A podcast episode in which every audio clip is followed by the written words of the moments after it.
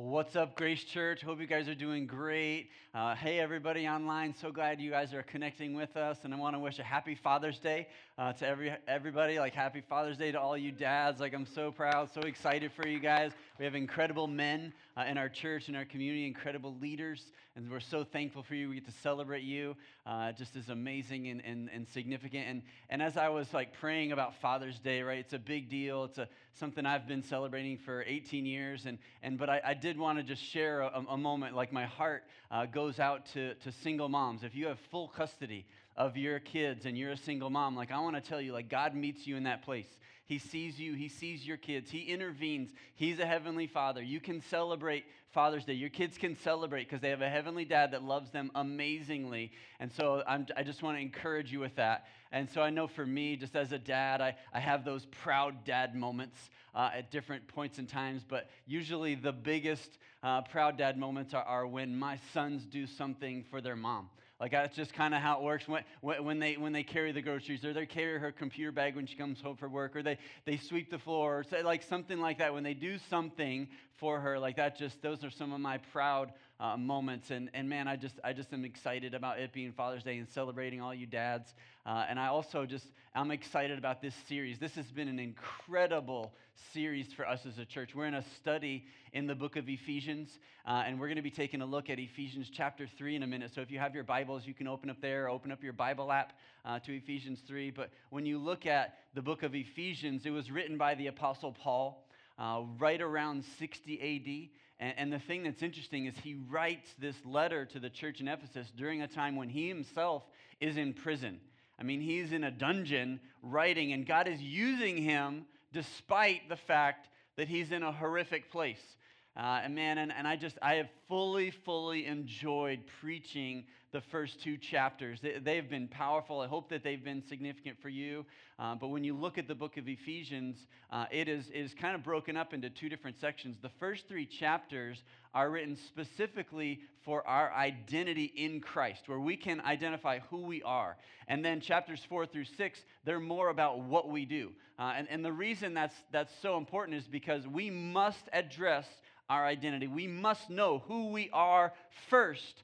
Then that translates into our behaviors and what we do. And so for us as a church, for me as a pastor, we really try and find a balance in our messages and series where we balance preaching about the unconditional love and our response to God's love. Because what we do never determines God's level of love for us. The amount that he loves us never changes. It's always 100%. He loves us, and so as a result of that love, we have this amazing opportunity to follow his son, to follow Christ, to live biblically moral lives. That's hugely important that we can grab a hold of and take and apply in our lives, because God is a perfect heavenly Father, and he never withholds anything from us. And so maybe for you, maybe your dad withheld some things, or maybe your mom, right? Maybe they withheld some things, and they only gave you compliments when you did something right or you did something good, or they only gave you attention when you did something bad. That just kind of that negative attention. And so parents, grandparents, we need to be telling our kids and grandkids that we love them, that we're proud of them. Like, even when they do something wrong, we can tell our kids we're proud of them, right? So when your little guy's sitting in his high chair and he takes his green beans and he looks at you and he goes, "Not eating these. I'm so proud of you," throwing your green beans on the floor. Like, oh, you got another speeding ticket. I'm so proud of you, fast driver. Like, you're getting to where you need to get. So we're just, right? We can tell our kids that we're proud of them, regardless of what they do. And yes, I'm being very sarcastic. But man, today we're going to be diving into Ephesians 3, talking about who we are in God and who he is. And so I feel like for us as a church and as people following Jesus, if we can help others to know God's nature, right, to understand his nature and who he is, I just think that that's transformative. Because people are looking for a heavenly dad to have that connection with him. And so we can have that closeness with him, that intimacy that we long for and desire, because God is the one that gives us our calling. He gives us our purpose, and we want to have purpose. He's the one that exposes that to us and for us. And so let's take a look at the book of Ephesians, chapter 3, starting in verse 10. This is what Paul writes. He says, God's purpose in all this was to use the church. Everybody say the church. The church. God's purpose in all of this was to use the church to display his wisdom in its rich variety and all the unseen rulers and authority in heavenly places. This was his eternal plan, which he carried out through Christ Jesus, our Lord. And so the first thing that we've got to identify is that we're the church, right? If you're connected with God, if you're connected with him, we're the church. If you're watching online and you have Jesus as your Lord and Savior, you're following him, you're part of the church. We're the church together. We have to understand that we're part of God's plan, all united together as the church. And so in verse 12, he continues. It says, because of Christ and our faith in him, we can now come boldly and confidently into God's presence. Do you understand what that means? We're the church. God lays out this plan for us. And now as a result, we can approach God with confidence, with freedom, right? Without guilt, without shame, not dragging that into our relationship with him. But we can do that. So who can do this? As this scripture, when you read this, who can? And the reality is anyone. Addict, prostitute, churchgoer, anyone who declares faith in Christ, in Jesus as their Lord, has access to the throne of Almighty God. Any person. A few times over my life, I've had this great opportunity to be a VIP. I don't know if you've been a VIP before, but they give you the lanyard and they give you kind of that little thing that shows that it maybe has your picture on, or it's a special pass. Backstage pass. And so I've had an opportunity at some different, national events, big sporting events, where I've been a VIP. And I'll tell you what, I walk a little bit different. When I've got my lanyard on, I'm like, yep, VIP. I get in there, I have access there. And usually there's, really nice food and buffet and a carving station and, people, just a great view of whatever it is that you're there for. And I don't know if you've experienced that before, but I feel significant. I feel like a big deal, and people should recognize me and who I am. And the reason I share that story is because I feel like we take our access to God for granted. I feel like we should be overwhelmed with gratitude, just going, hey, God gave me a lanyard. He gave me VIP access to his throne room, and I get to hang out and talk with him anytime I want. And so one of the indicators of our connection with God, our closeness with him, can be exposed in our prayer life. How active is your prayer life right now? How close, in the intimacy, in your conversation with the Lord, what's that like? Because we speak differently to people that we feel like we have this connection with, that we're close with. And so I just want to challenge you with that. That's an amazing level of access that God gives to us.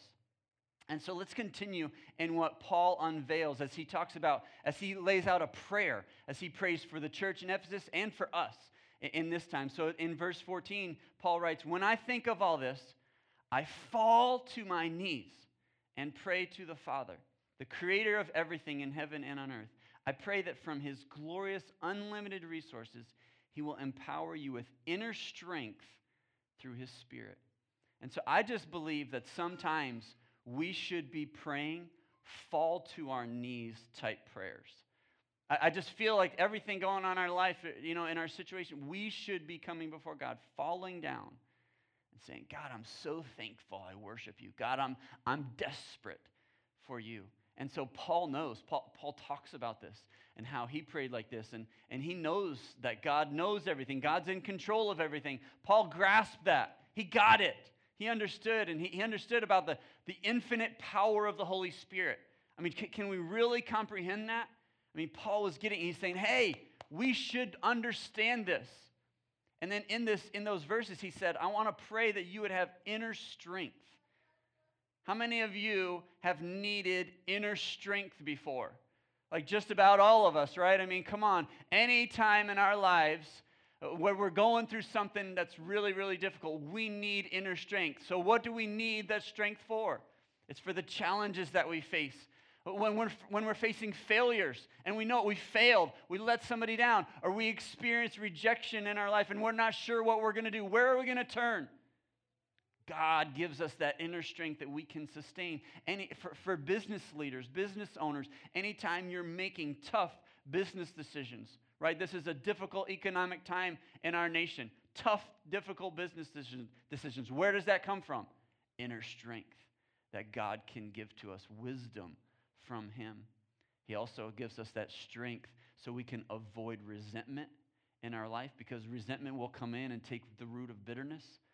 The miscarriage that you and your spouse experience, that's hard. It's so difficult. God gives us that inner strength. Anytime we have difficulty in our relationships, man, hostility in marriages or with our kids, or things aren't going right at home, man, those are difficult things to walk through. And then when you take that understanding of inner strength and you apply it spiritually, right? The Holy Spirit comes in and we have those spiritual battles that we face, that we recognize. We look at our spouse, and our spouse is not the enemy. The devil is trying to creep in and into our marriage. Like our business partner's not the enemy. And sometimes we wonder if they are, but I mean, gosh, the devil tries to creep in in different ways. He schemes and has tactics. But God Almighty gives us access to Him in His throne room. I feel like that should change us in who we are. And Paul continues in verse 17, and he says, "Then Christ will make His home in your hearts, and you will trust in Him. Your roots will grow down into God's love and keep you strong." So understanding who we are in Christ brings the maturity that we long for. Like the spiritual maturity that we feel like we should have. So when we have that in our life, we should be able to trust, right? Spiritual maturity is trusting God despite our circumstances. Even though we don't see the answer or have the solution that's not right in front of us, we still have the ability to trust and believe, don't we? Where that's the aspect of faith, and it's coming out and inside of us. And so it's deep roots that we might be able to persevere in the midst of our struggle. So when we're going through suffering and we're sacrificing, those deep roots allow us to sustain and persevere. Because whenever you and I want breakthrough, right? If we want breakthrough in our lives, in our spiritual life, it will require some type of sacrifice. That's inevitable. Anytime you and I want to take a step forward, we're going to have to give something up. We can't expect God to grant all of our wishes and still just remain in the same place. It doesn't work like that. There's a level of commitment in us walking this out. Joyce Meyer talks about sacrifice, and she quotes and she says, "You will always have to give up something you have to get what you want." That's sacrifice. Deep roots, inner strength that you and I can walk through. And so let me challenge you just for a moment. If there is something in your life right now that you won't give up, that probably is the limiting factor in your life right now. Whatever it is, if you look at it, if it's the same thing that you find yourself in this crazy cycle time and time again, you struggle with it and you're not giving up, you're not making changes, then it's possible that has become a stronghold in your life, or it's become an idol that you're holding in front of God. Is it okay for me to say that? Is it okay for me to say something strong like that? Preach a little bit, and this message get up in your face? And because even saying that, I'm so thankful that we have access to God. We have confidence that we come before Him, and we can be thankful that we're not on our own. We're facing that struggle, that sacrifice. We may be even are suffering, and God is there in our midst. And God wants the very best for us. If we allow that to penetrate our mind, our heart, our soul, all that we are, I think it changes us. And Paul even continues and expounds even on a deeper level in verse 18. "And may you have the power to understand, as all God's people should, how wide, how long, how high, and how deep His love is." And so the second point that I want to share with you is this aspect of limitless love. I mean, do you understand how big this is? I mean, do you understand? Can we even grasp the magnitude of God's love when he's talking about this? I mean, we're talking about this is bigger than the dream house that you've always wanted. This is bigger than the vacation that you're saving for. This is bigger than the next promotion that you're trying to get. This is deeper than the ocean and wider than the expanse of the entire universe. That's what Paul is talking about when he explains God's love. And he even goes into this on a deeper level, so we can hopefully get it. In verse 19, he continues, "May you experience the love of Christ, though it's too great to understand fully. Then you will be made complete with all the fullness of life and the power that comes from God." So Paul wants us to experience something that we can't explain. I mean, think about it. God's love is so wide, so deep, so magnificent, so amazing that we can't describe it. There's no way to describe it. I've talked with people before that have gone to some really cool places, you know, around the globe. It's like seven wonders of the world type places where somebody goes to Niagara Falls and they go, "Oh my gosh, it was amazing. It's incredible. Just I can't even put into words to describe it." Or you go to the Grand Canyon, right? I mean, just you're going, "Oh, it just was staggering to just stand there and look at it." There's no words that can describe it. I had a really wonderful opportunity to be on the top of Mauna Kea. It's a dormant volcano that's about 14 million miles up in the sky, and like you're standing up there. And we were above the clouds. I literally felt like we could touch the stars. You're so high. It's like the oxygen is thin, and it just is like I felt closer to heaven. There's no way to describe like the feeling. And to know God's love is more than just information that we can pass on to other people. I mean, the only way that we can truly understand God's love is that we would remove our human limitations, where we surrender our lives, we relinquish control, everything that we are, over to the Lord, to experience his fullness. I mean, Paul says very clearly, you can't explain it. There's no way that you can fully understand it. And so he's talking about our head, where we try and it tries to make sense in our head, and it's impossible. And so he's saying you've got to experience it. And I hope like that you have. I mean, if you've experienced God pouring out his love on you, like that's something that it's undeniable.